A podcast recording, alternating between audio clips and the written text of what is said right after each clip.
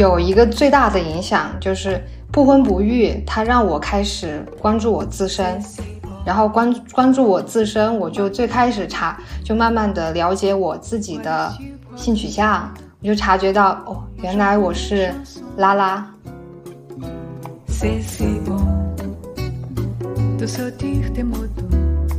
其实，首先你说非正常年龄入学，这个这就完全是咱们咱们中国中国人对东亚人东亚人的观念。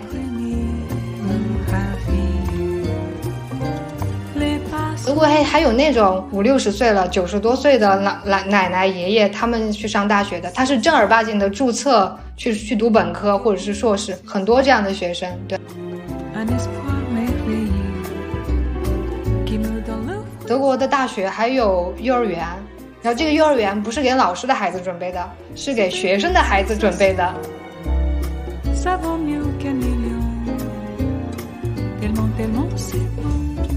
成为你自己，活出新可能。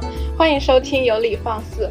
哇，我今天请到的嘉宾，就是当时在我这个播客还没有成立之前，就发了一条小红书的招募笔记。然后这位嘉宾呢，就在评论区给我评论：“哎呀，我已经计划和我的姐妹们在德国哈养老和一起玩耍了。”我觉得哇，好幸福啊！就是这个不婚不育的未来，感觉都更加明媚了起来。所以今天就终于邀请到了这位其实很忙碌的同学，先请他来介绍一下自己吧。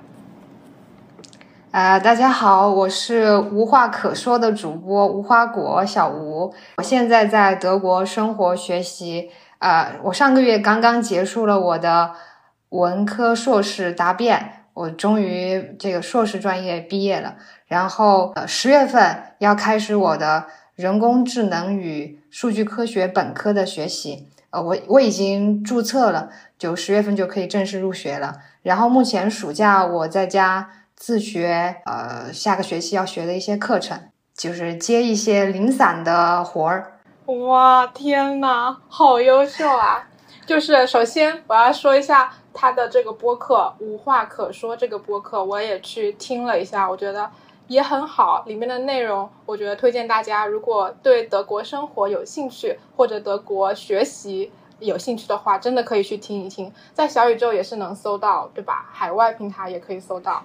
嗯，而且为什么我们到现在才录？就是之前一直在准备，嗯，你的毕业答辩的一系列问题，这么辛苦。然后我联系到你的时候，你居然跟我说你接下来要重读本科了。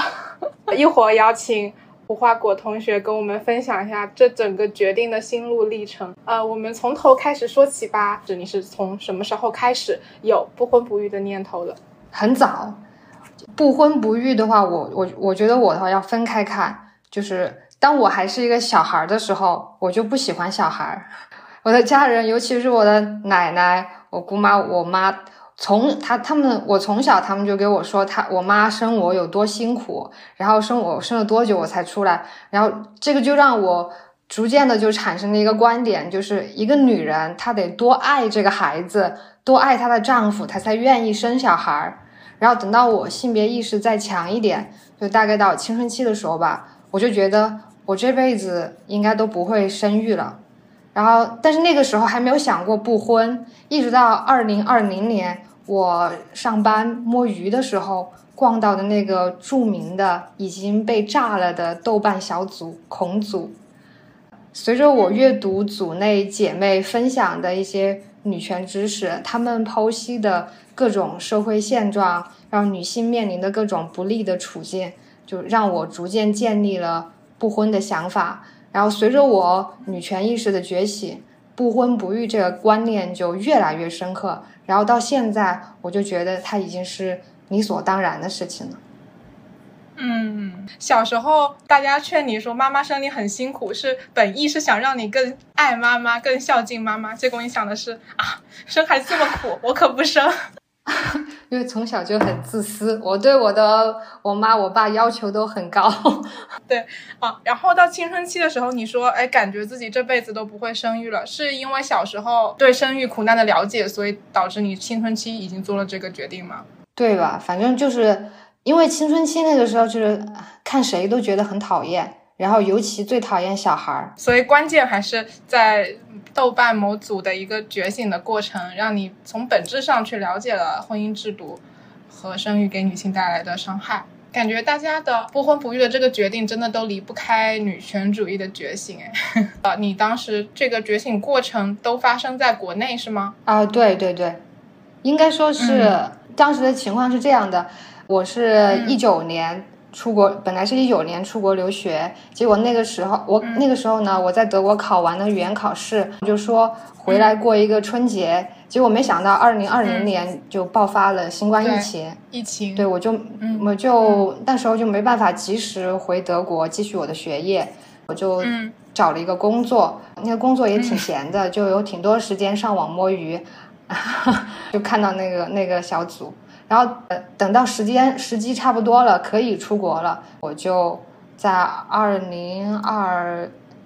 零年下半年吧，然后就就来到德国。来到德国之后，因为德国这边确实是比国内氛围更好、更自由一些，我就更容易的接触到更多的不婚不育啊、女性主义，对不婚不育啊、更女性主义相关的知识或者是朋友，就让我觉醒的更快、更彻底。哇，我因为我也有听呃无花果的播客，我这么听下来，你是出国。以后其实你才更加深刻的去觉醒，但是你在你的播客里面好像提到你在上大学的时候选德语就是为了出国，就是想要出国去看一看这个决定做得很早。呃，就是我，我其实从小就想出国，我就是用用大人的话说，我就是那种崇洋媚外的小孩儿。对对对，然后高考又没有考，没有考好嘛，读不了特别好的大学，所以我那个时候就干脆说。算就学就也是听我爸的话，其实就学一门小语种。其实我自己是喜欢法语的，但是因为我爸他觉得德国经济更好，就让我选了德语专业，就学了德语之后就出国了，顺理成章哎，而且正好跟你后面的思想变化契合上了，就感觉做了一个很幸运、很巧的决定。你不婚不育的这个决定，对于你之后的人生规划有没有什么影响？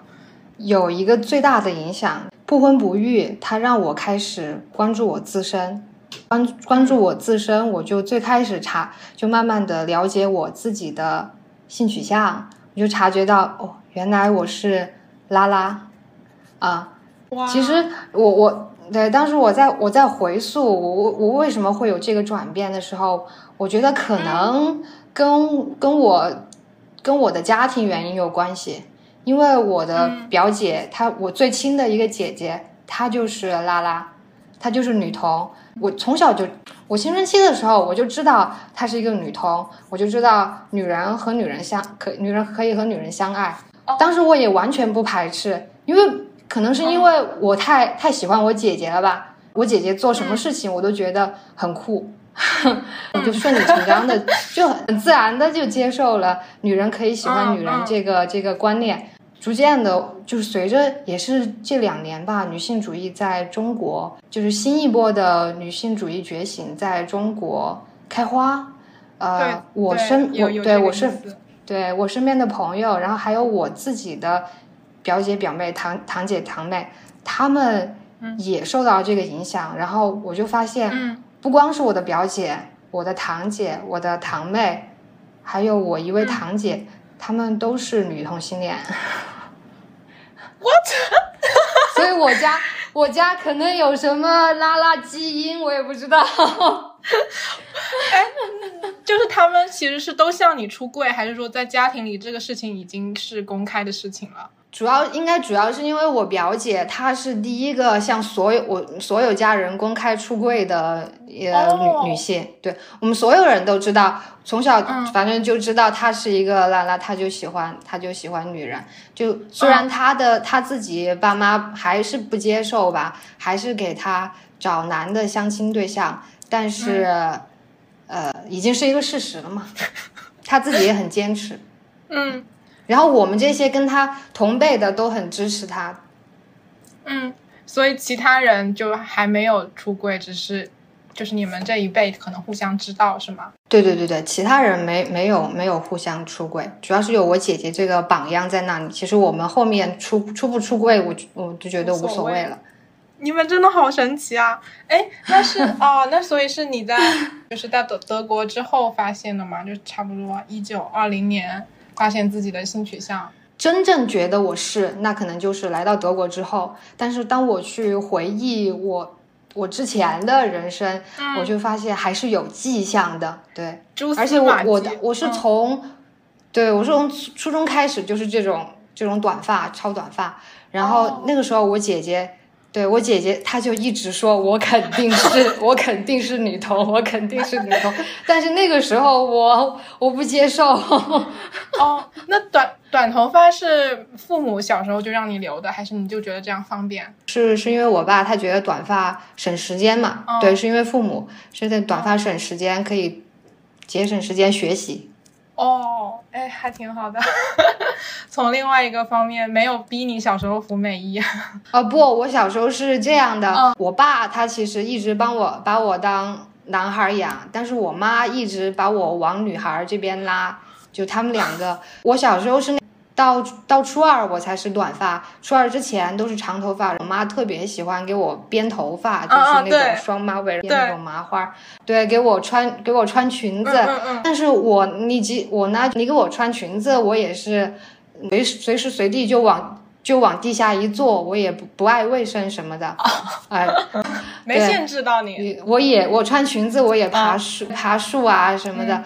然后我爸呢，就是他给我买玩具啊什么的，都是买的益智类的玩具，他就看不起市场上小女孩玩的那些玩具。其实他就是很厌女，对，也也也说明，呃，也说明市场上那些玩具它的那个太性别刻板印象了，低幼，对。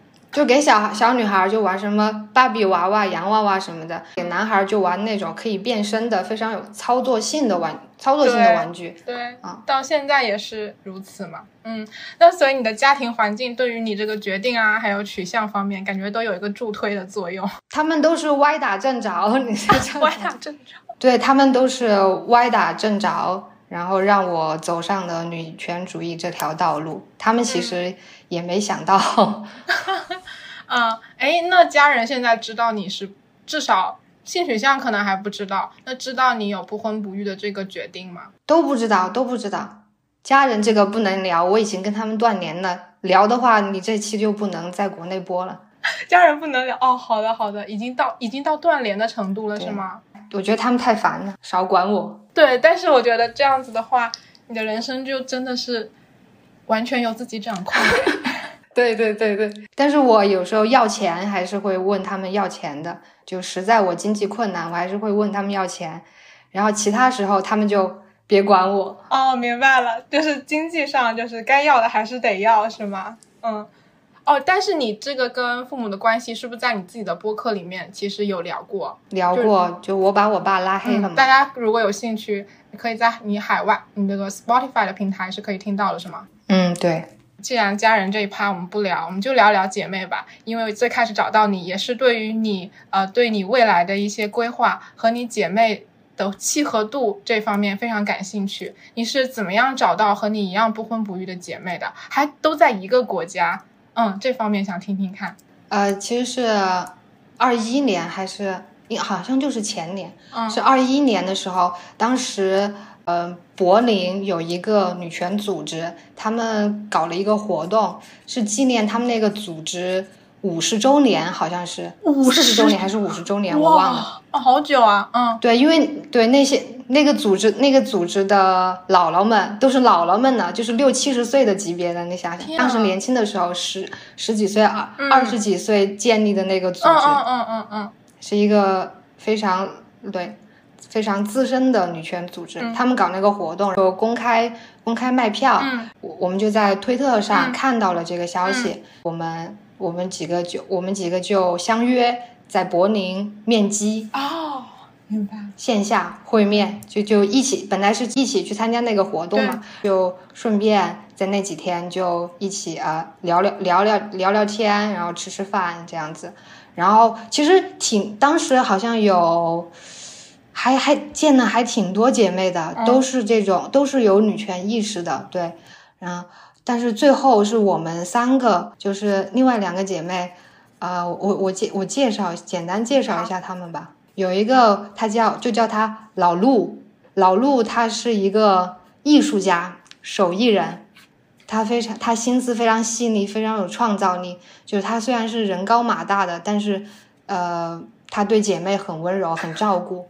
但而且呢，非常有正义感。嗯，然后另外一个就是老鲨，鲨鱼的鲨。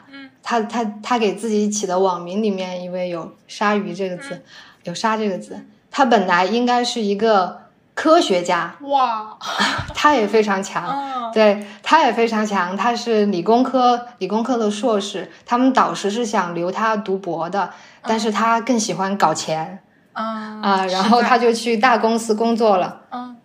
嗯，然后他现在就在大公司工作，目目标是成为他们公司的高管。哇，你们这个组 能说组合吗？感觉就是还挺技能还挺丰富的，就是哎，搞艺术的搞艺术，然后这个搞是科学，搞钱的搞钱，然后你这边未来可能就搞科技了，是吧？人工智能的本科这个发展方向。对我们就是文科、理科、工科、啥呃艺术，我们都会。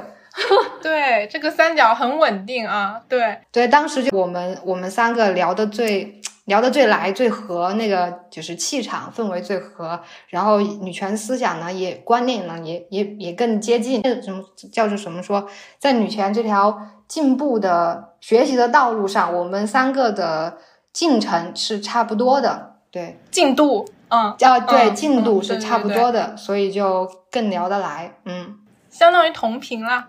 对对对对，同频同频同频。哇，就首先有这样的活动，可能公开卖卖票，真的是一个结识到同路人的非常好的机会。当时你跟我说说你们啊，未来还有一些什么？一开始以为是有同居的规划，现在是就现在是一个什么样的规划？就是你们可能未来在德国的这样的一个关系发展。我们现在是打算就。因为我们三个其实人生进度有点不同，嗯，对，就是老陆嘛，他是艺术家，他就比较随性，他就对他现在他毕业之后也没有没有怎没有正经找工作，就接点零活，自己做点手工艺品来卖，他就不着急。那个老沙他工作已经稳定，他最近拿到蓝卡了，是什么意思？就是永居吗？欧盟永欧盟蓝卡就是。没有限制的工作签证，没有时间限制的工作签证，然后他只要工作满满，总共满两五年，他他只要在德国待够八年，他就可以申请永居了。所以他是我们这三个人当中，应该是最先可以拿到永居的人。我们就是准备之后搬到一个州哦。大家在一个州，不需要在一个城市，嗯，因为德国交通还是挺方便的吧，嗯，对，在一个州的话，就可还可以就可以经常见面啊、串门啊这些。哦，对，这种还比较啊好实现，对吧？有点像松散聚居，然后随时朋友可以约出来玩的那种关系。我们现在就开始聊一聊你在你选择德国的这个。原因和具体的生活体验吧。你刚开始想要出国，就是看一看的时候，有想过定居吗？刚开始没有，刚开始没有。刚开始我想的是可能在德国读读到博士，然后回国找个工作这样。对，后来发生了一些国内国外发生一些事情嘛，对，就就改变了这个想法。那现在感觉，呃，在德国的生活具体的体验如何？可以跟大家具体分享一下，就是说德国啊，其实任何一个国家都是，你可能待得越久，你对它负面的看法就会越多，但是最终你就会到一个妥协的阶段，你就能忍受它的那些缺点了。然后德国首先来说，嗯，就是德国它那个总体来说人文人文氛围还是挺适合我的性格的。就是人德国人，他虽然有的时候爱多管闲事儿，但是总体来说，大家都比较有边界感。我比较喜欢这种人与人之间保持一定距离的感觉。德国人做事相对来说还是比较比较条理嘛，然后循规蹈矩的。啊，还有一个更最重要的就是德国的自然环境，我挺喜欢的，尤其是它那个森林覆盖率很高，就是你随便在哪一个城市啊，除了那些特别工业化的城市，德国大部分城市都是都是你出门一两公里就可以找到一个森林。我特别喜欢在森林里面散步，嗯，我特别喜欢徒步这样，而且还有那还有就是德国的物价相对来说在欧洲比较的稳定，还有就是教育全免费，德国的公立教育是从幼儿园到大学都是全免费的，我上本科上硕士都只需要付那个注册费啊和一些。这个给那个学生组织要付一点，叫做什么会费吧，支持费吧。现在除了巴登符腾堡州那个州的大学要收学费以外，其他大学也仍然是免学费的。嗯，然后说对女性的友好程度，也就只能说是全靠同行称。就德国，我最不满意的一点是，德国它卖淫合法化，它是欧洲妓院。我以为是荷兰，哎，我不知道。荷兰，荷兰也是，荷兰和德国都是卖淫合法化的，但是，啊，然后德国它有它的旅行，它有些旅行社甚至有以嫖娼为卖点的旅行活动。哦，但是我想到，就是国外它是合法的标出来的是吗？就不用偷偷摸摸。对对对。但是其实就是在此地一些足疗啊、按摩店。他们他们其实性质是一样的，嗯，好，你接着说。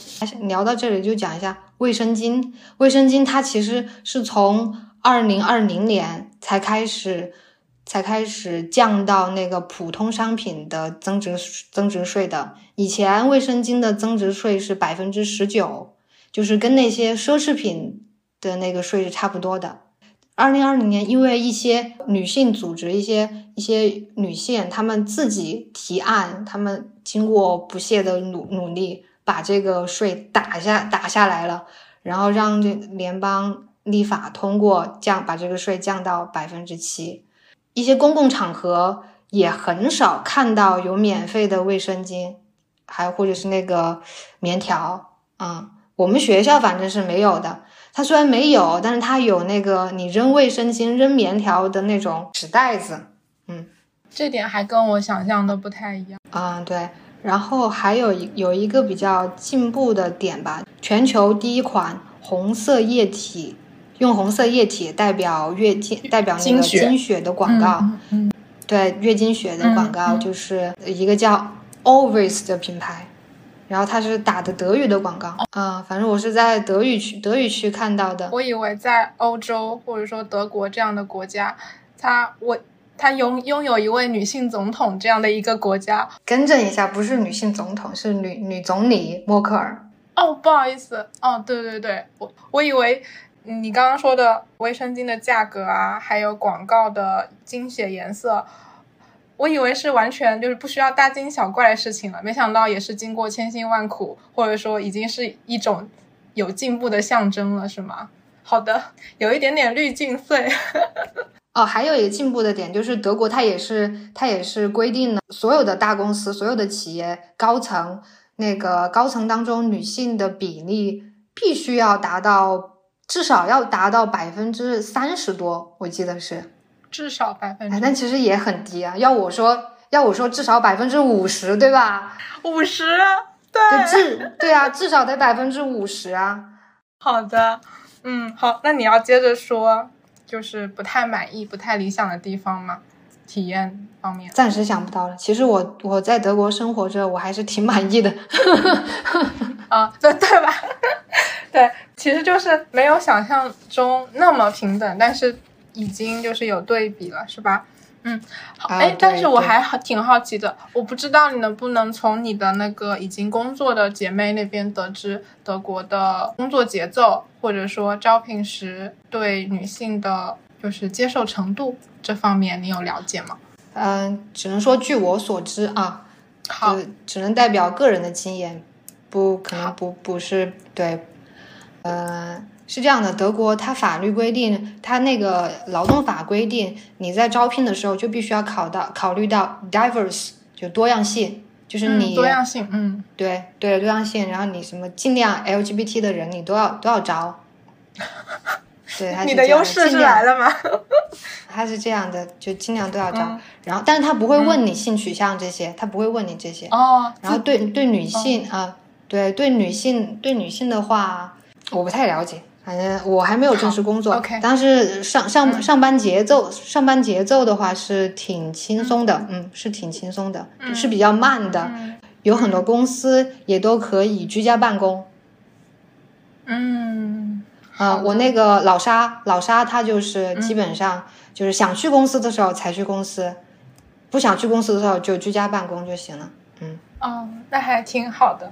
嗯，好，嗯，呃，那现在就来说说看，为什么你硕士毕业之后，哎，是不是先说一下你本科的时候这个 DIY 留学的过程啊？我简单讲一下吧。好啊，OK，简单讲一下。对，因为我是德语专业的嘛，所以当时我就没有想过要找什么中介什么的，因为我看得懂德语，很多网站，很多德国的网站，其实在国内就可以直接登录的。那些资料呢，什么大使馆啊、领事馆啊这些，外交部啊，你都可以找到的。我的话，我是先在国内考过德福，但是我德福考试没有考过，嗯、因为我口语，他那我是口语没有考过，因为口语它是跟跟机器说，嗯我我这个他就限制了我的发挥，我就到德国，嗯。只能说是我本科毕业之后，我就到德国的一个私立的语言班学习德语，啊、学了两个月，学习备考另一个德语考试，叫做 DSH 语言考试。然后呢，我就去学了两个月之后，我就去考了这个 DSH，然后就考到了嗯理想的成绩，可以申请大学的嗯成绩。然后我就拿着这个成绩呢，去申请硕士，然后就申请到了，然后就读硕士。你是先出发去的德国哦，然后再升校、啊是吗？对对，我是先申请的语言呃语言班语签证，嗯，哦，嗯明白了，哦，嗯，嗯嗯嗯，好，想做的事情就无论如何都可以把它做下来。那为什么硕士毕业之后，哎，硕士专业是文科，你本科是德语，所以硕士只能升到文科对口的专业。那为什么硕士毕业之后有想重读本科，以及为什么选择人工智能这个专业？对对。其实啊，其实我嗯从小就对电脑、对计算机很感兴趣，我家也有从事这方面的。这方面工作的亲戚，我我表哥他就是一个嗯软件开发人员，呃，我我我大概我是从我四岁的时候就开始接触电脑了，那个时候是因为我表哥他们 哦，我四岁的时！候就有了我的那个 QQ 号，还是四开头的那种号，特别老。嗯从小就就觉得啊、呃学计算机很酷，但是很奇怪啊，我自己报专业的时候，自己本科报专业的时候，我根本就没有往这方面想。其实我那个分儿要读也可以读计算机专业的，但当时完全没、没往这边想。我到德国之后，算是彻彻底底的人生，人生完全由我自己决定的嘛。然后我这个时候就静下心来，而且也也刚好是有转码这个这个热潮提醒了我，对，提醒了我，哎对，然后我就静下来想，呃，我反正这个文科专业毕业之后很难找到工作，要找的话就只能做那些人力资源啊什么的，或者是当老师去去去孔子学院或者是什么教中国人的学校当老师。我又没有耐心，我没有耐心，所以我没办法当老师，就没办法当那种很多学生的老师啊，我只能一对一的。如果当老师，我只能一对一的那种。啊，对，然后因为找不到工作，那么我就就说，哎，那就干脆干脆转码吧，那就学学这个，对，学编程。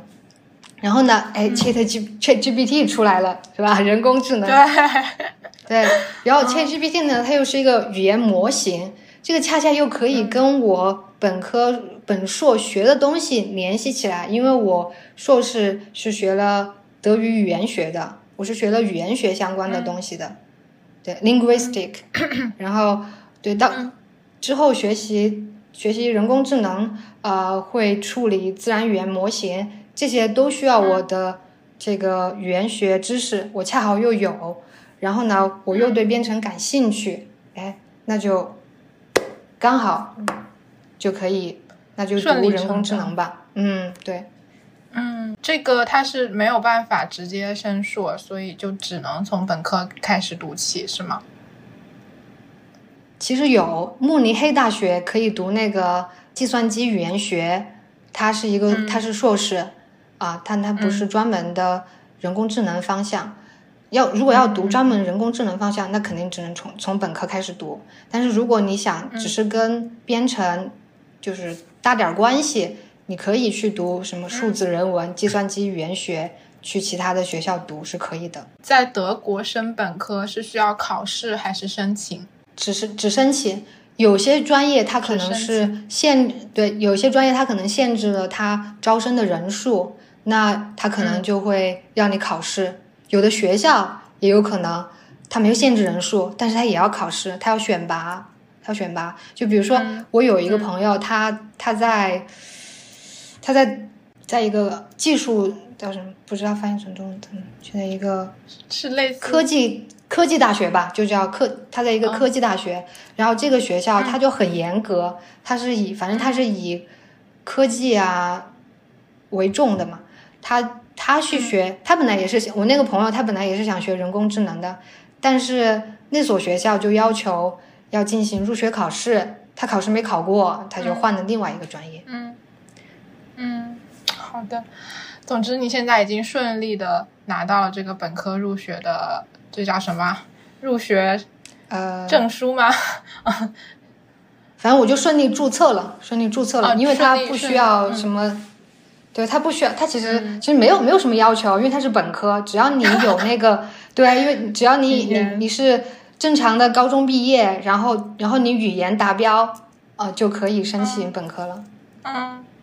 对啊，而且你刚才也提到了，就是德国的的教育，公立教育的全就全免学费这一点，真的是性价比好高啊！就本科、硕士，就大部分都是免学费的，只需要负担一个生活费，是吧？对对，但是读起来很痛苦，也是很痛苦啊！是因为它本身的课程难度，还是说语言？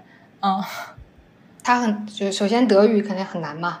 很多人就学德语都要学好多年，就我也学了好多年，本科四年扎扎实实的下来了，是吗？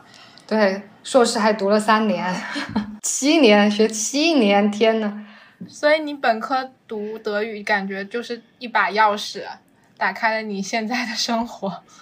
嗯，然后我觉得你的表哥、表姐、堂哥、堂姐对你的人生影响好大，就每一个人都没有，就是没有白活在你身边，每一个人都像你人生的 NPC，给你解锁一项技能。四岁表哥教你学编程，你总总结的太好了。不是，我是四岁的时候，我表哥帮我注册 QQ 号，注册 QQ 号。从此打开了与电脑的，就是哎，算是有点关系吧。嗯，好，那接下来就是哎，德国本科是读几年啊？也是四年吗？呃，六到七个学期，六个学期或者七个学期。六到七，那我也不懂多久哎，一个学期是多长时间？反正就是。至少至少嗯，至少三年，至少至少三年。嗯哦，对，我在你的播客里面也有听到，就是你在读硕士的时候，你的同学们有很多是大龄读研，就可能四十岁、四十多岁读研什么的。然后你现在不是要回到这个本科来学习了，自己会有这方面的就是观察或者体会吗？或者说对于自己？现在属于可能非正常本科学校，呃，本科年龄入学会有什么就是新的想法吗？其实，首先你说非正常年龄入学这个，哦，不好意思，不好意思，咱们咱们中国中国人对东亚人东亚人的观念，在欧洲这个是不存在的，我觉得，因为反正就是一个是高等教育免费嘛，然后你在就是有德国还有德国还还有那种。五六十岁了，九十多岁的奶奶奶奶爷爷，他们去上大学的，他是正儿八经的注册去去读本科或者是硕士，很多这样的学生。对，所以就没什么，完全没什么。而且德国的嗯没有任何压力，德国的大学还有幼儿园，然后这个幼儿园不是给老师的孩子准备的，是给学生的孩子准备的。哦，明白了。对，所以就就我们的同学当中，很多都是已经生育了的，然后他可能工作了一段时间，他觉得他要升职加薪，他就必须要学历支撑，他就回学校来上学，然后孩子没时间没时间带，就放到学校的幼儿园里，就是这个样子。明白。所以年龄在在欧洲，在德国完全不是问题，他也没有限制你多少岁就不准读大学了，没有这个限制。啊，就就是他的终身学习氛围很浓厚。嗯，而且我不是决定了不婚不育嘛，所以年龄这个东西对我来说就只是个数字，而且我都经常，我现在在我的播客里也谈到，我都经常忘记我多少岁，还要算一算，回忆一下我是几几年出生的，然后今年是多少年，算一算我才知道我几岁。哦，然后因为其实我也是属于大龄读研，在国内读研嘛，然后我在学校的时候可能感觉不到什么很大的学习压力，但是这边吊诡的地方在于它的招聘的年龄要求会很严格。就是招聘条件上会有很严格的年，三十五岁以下、三十二岁以下，尤其是对于未婚未育的所谓的大龄女性，会有比较严苛的一个要求。所以想问问德国的，也想问德国的工作要求里面对年龄的要求没有要求，所有的那个所有的招聘信息当中都没有写必须都没有写多少岁，他只是对你哦的学历、你的你的专业背景有要求，对你的你的性别、你的年龄、你的婚姻状态都没有要求，都不会不会明写出来的。真正招聘的时候，我觉得他也他如果敢这样对待你，你就可以告他。告他。你可以用那个呃劳动法去告他。德国有很多那种可以给企业可以给企业评分的那种软件，有有的人在还还有一些企业去买那种水军给自己打好评，有些有些有些企业他得了他得了低分，比如三点一分，然后有人在里面匿名评评价这个这个这个企业怎么怎对对，比如说啊，比如说对已婚已育的女性。啊、不友好，不友好或者说对什么性少数集体不友好，下面就会有评论，你去告他呀。打就是在在德国的打所谓的打工人都好硬气啊。嗯，我觉得就这一点，啊、你要要向德国人学习。对这一点的环境就，啊，就很幸福。好，那最后想聊一聊德国最近新出的一个技术签证是吗？你有了解吗？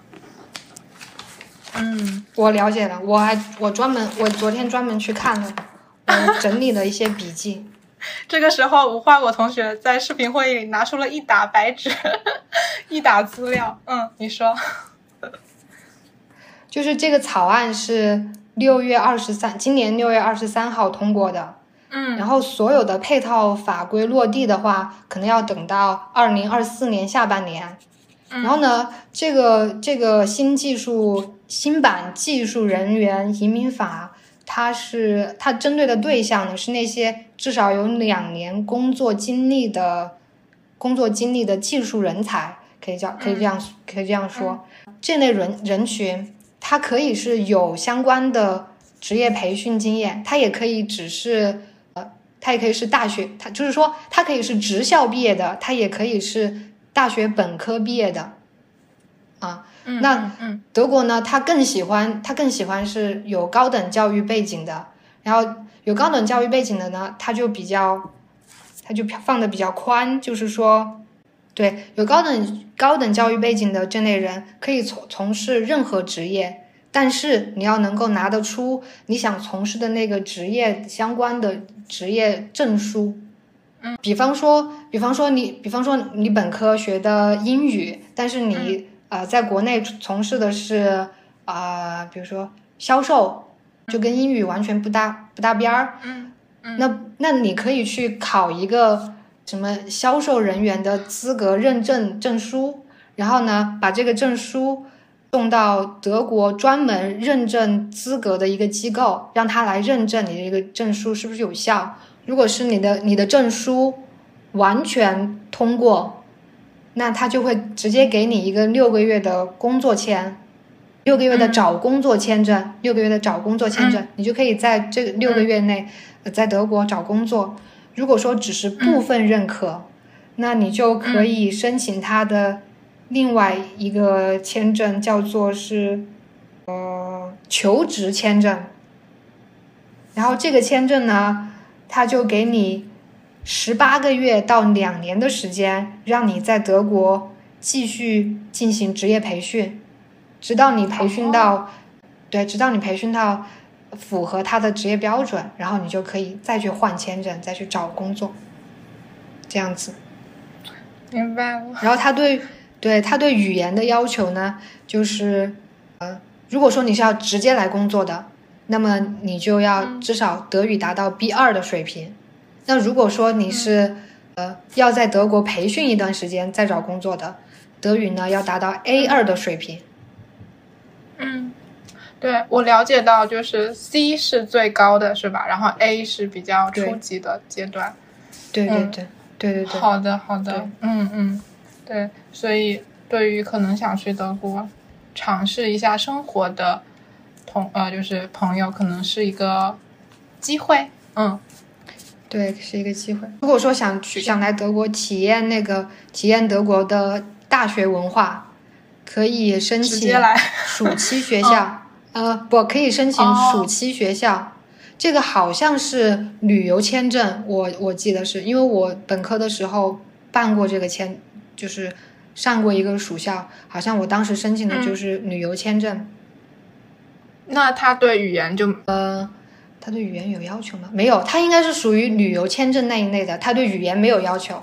哦，对，他属于旅游签，哦对，他会给你三十天，嗯一个月的一个月的签证，嗯然后你就在在德国嗯任何一所，呃，就比方就比方说你想去柏林自由大学体验一下，那你就去柏林自由大学的官网搜一搜，他们有没有嗯 Sommerkurs，叫暑期课程。啊，对，就看一下你，呃，看一下你的你符不符合他那些标准，你喜不喜欢他的他的课程的内容，然后呢，你就嗯去申请这个相应的签证。嗯，嗯嗯，明白了，就是去你想去的学校官网去搜索一下这方面的信息，暑期的这个项目。对对对对对对。嗯，好，好的。那你最后还有没有什么想跟听友说的话，或者你自己需要补充的内容？我我我再谈一下不婚不育，就是我的人生规划吧。决定了不婚不育之后，我就打算以后做一个世界居民，学想学的技能，去想去的国家，然后以后从救助站接两个猫咪回来，呃，再和我结交的那两个志同道合的好姐妹，呃，住在隔得不远的城市啊，相约养老。这是我的人生规划。然后，我也呼吁更多的姐妹不婚不育，真的太爽了。嗯，你刚才描述的画面真的想哭。